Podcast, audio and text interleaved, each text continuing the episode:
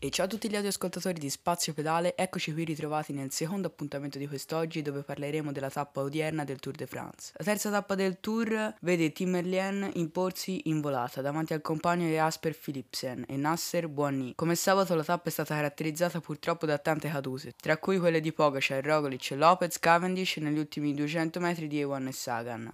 Tim Merlier Voto 10. Il belga, dopo la vittoria di tappa al Giro, trova il successo anche al Tour de France, finalizzando un lavoro perfetto del team in un finale molto concitato, nel quale ha l'abilità e anche la fortuna di restare sempre fuori dai problemi. Jasper Philipsen, voto 9. L'ultimo uomo di Merlin, oltre a tirare perfettamente il suo capitano, si piazza al secondo posto, realizzando una doppietta per il suo team, anche grazie al finale convulso. Nasser Boigny, voto 8. Il francese abile a destreggiarsi nel difficile finale e anche grazie al fatto che ci fossero pochi velocisti puri riesce a piazzarsi al terzo posto, il suo migliore risultato in carriera al Tour. Il percorso del Tour, voto 4. Anche la giornata odierna purtroppo è caratterizzata da tante cadute, alcune dovute solo alle distrazioni dei corridori, esempio Geraint Thomas. Altre, come quelle nel finale di Pogacar e tanti altri, per via di un percorso discutibile, in discesa e con curve strette. La caduta in quel punto era inevitabile un uomo di classifica come Jack Egg deve purtroppo ritirarsi. Arnaud Demar, Mark Cavendish, Peter Sagan e Caleb Ewan senza voto. I primi due aspettavano la prima occasione per potersi imporre al Tour 2021, ma due cadute negli ultimi chilometri li mettono fuori dalla volata, mentre lo slovacco stava disputando lo sprint, ma è coinvolto nella caduta di Ewan, finendo a terra pure lui. Ewan si è dovuto ritirare per una frattura alla clavicola destra. Bene, per questa